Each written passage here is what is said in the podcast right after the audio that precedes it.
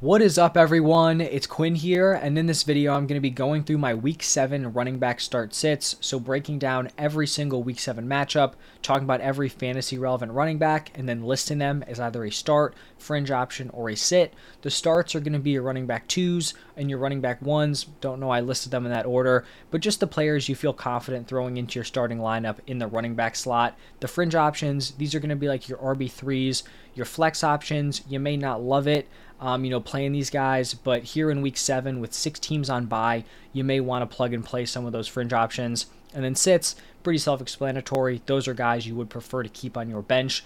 I'll also have my wide receiver start sits out today, also. And then I'll have the quarterbacks and tight ends out tomorrow. Any fantasy questions, drop them down below. But let's dive right into the Thursday night game where we have the Jaguars taking on the Saints. And really nothing crazy here. You fire up Travis Etienne as a very strong start, and you fire up Alvin Kamara as a very strong start. Both of these guys are workhorses in their current offenses. For the Jaguars, you're hoping that Trevor Lawrence is able to give it a go, but even if he isn't, I mean, you still fire up Travis Etienne as a running back one.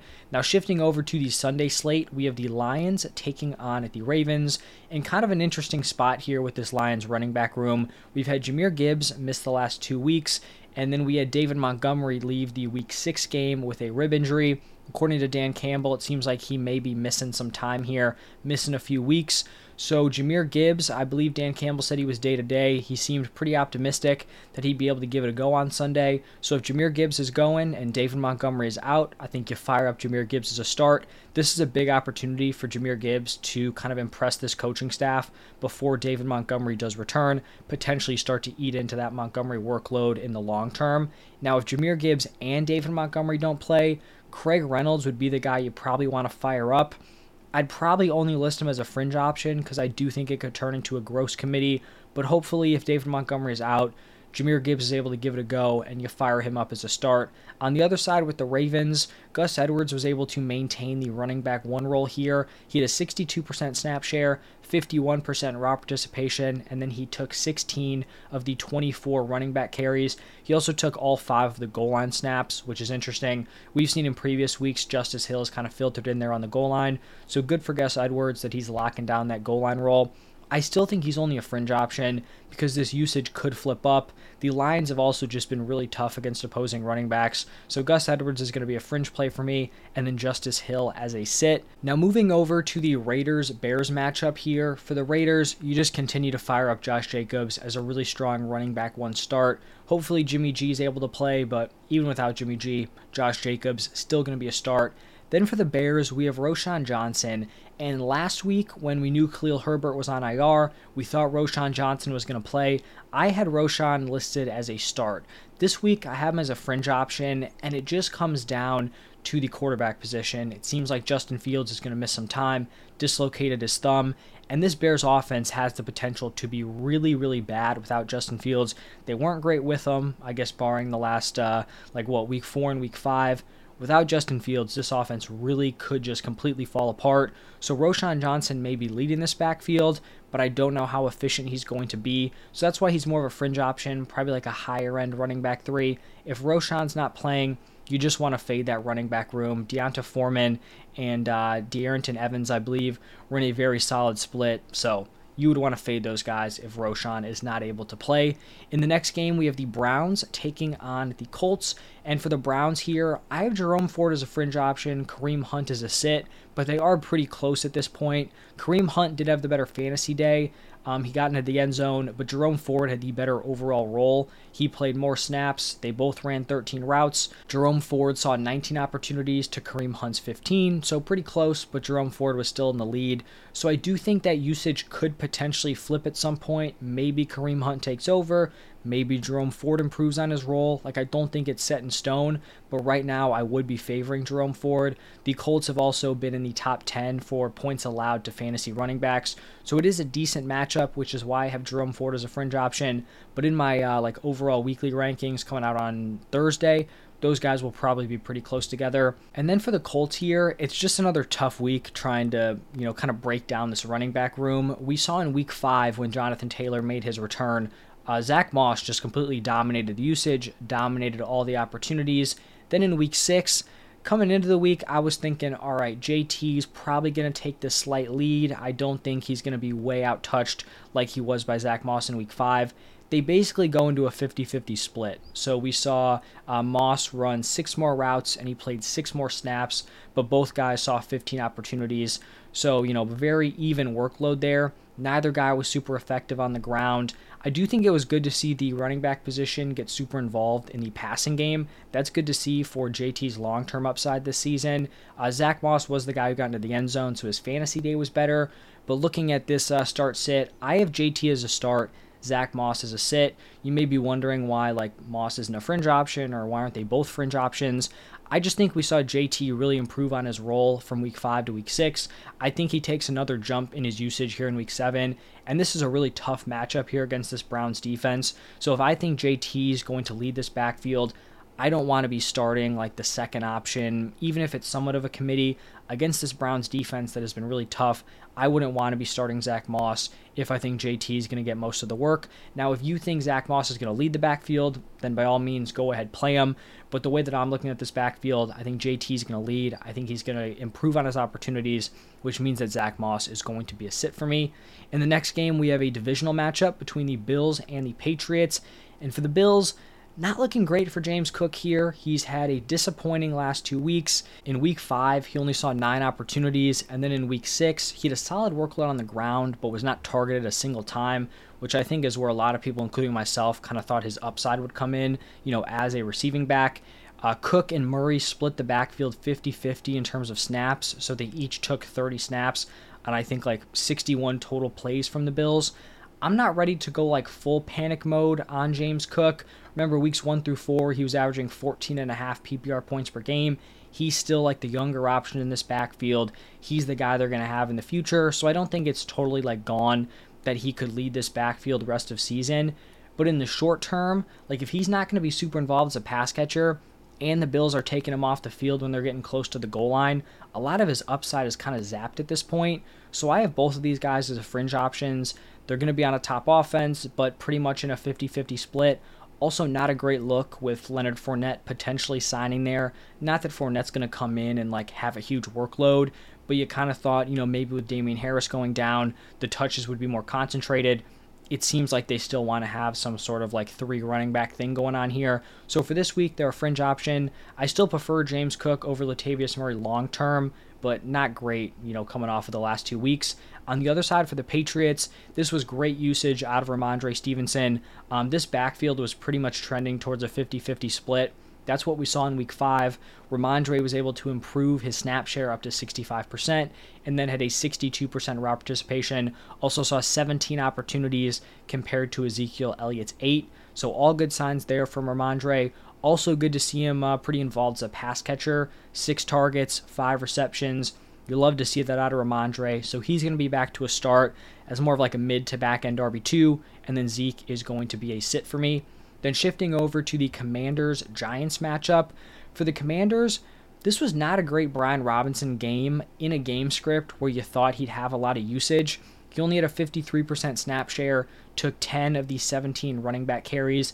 I still think he's like a weekly back end RB2, but this definitely hasn't been a great stretch out of uh, Brian Robinson here. For the Giants, they finally get Saquon Barkley back. If Saquon Barkley's active, you're firing him up as a very, very confident start. The next game, we have the Falcons taking on the Buccaneers. This Falcons rushing attack has not looked great over the last few weeks.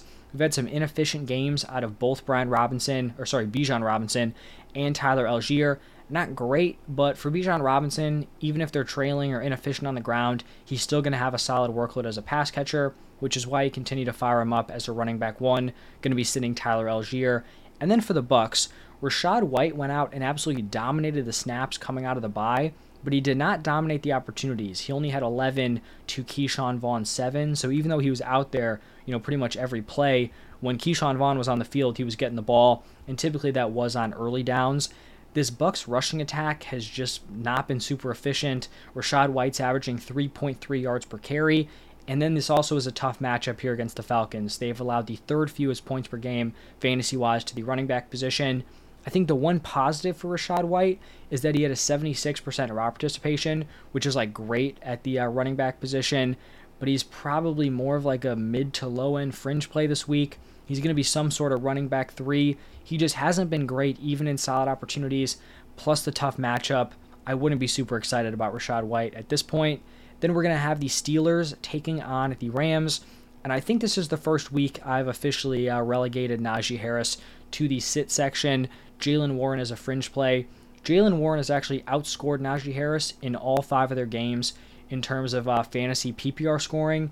Even with Najee getting 12.6 carries a game, it's just not going to matter if he's getting those touches on the ground when they're super inefficient and he's lacking like any touchdown upside in this offense and he's also not super involved as a pass catcher, averaging less than two targets a game. That's honestly probably the biggest hit from like his rookie season to now, the lack of uh, receiving usage. Looking at Jaylen Warren, you definitely can't be super excited about playing him either. He's also going to be inefficient on the ground. He hasn't scored a single touchdown this season, but his role as a pass catcher is way better, averaging five targets a game. So he's probably more of like a mid to back end RB3 but I think at this point, you have to favor Jaylen Warren over Najee Harris. Now, this could be the game where Najee goes out, is efficient, and gets into the end zone, but it's just not something I want to bank on here with Najee. On the other side, with the Rams here, tough break to their running back room as a whole. You had Kyren Williams, who had just taken over as this huge workhorse. He was someone I was kind of looking to sell high on just because he hadn't actually been that great with his opportunities. Like fantasy wise, he was great,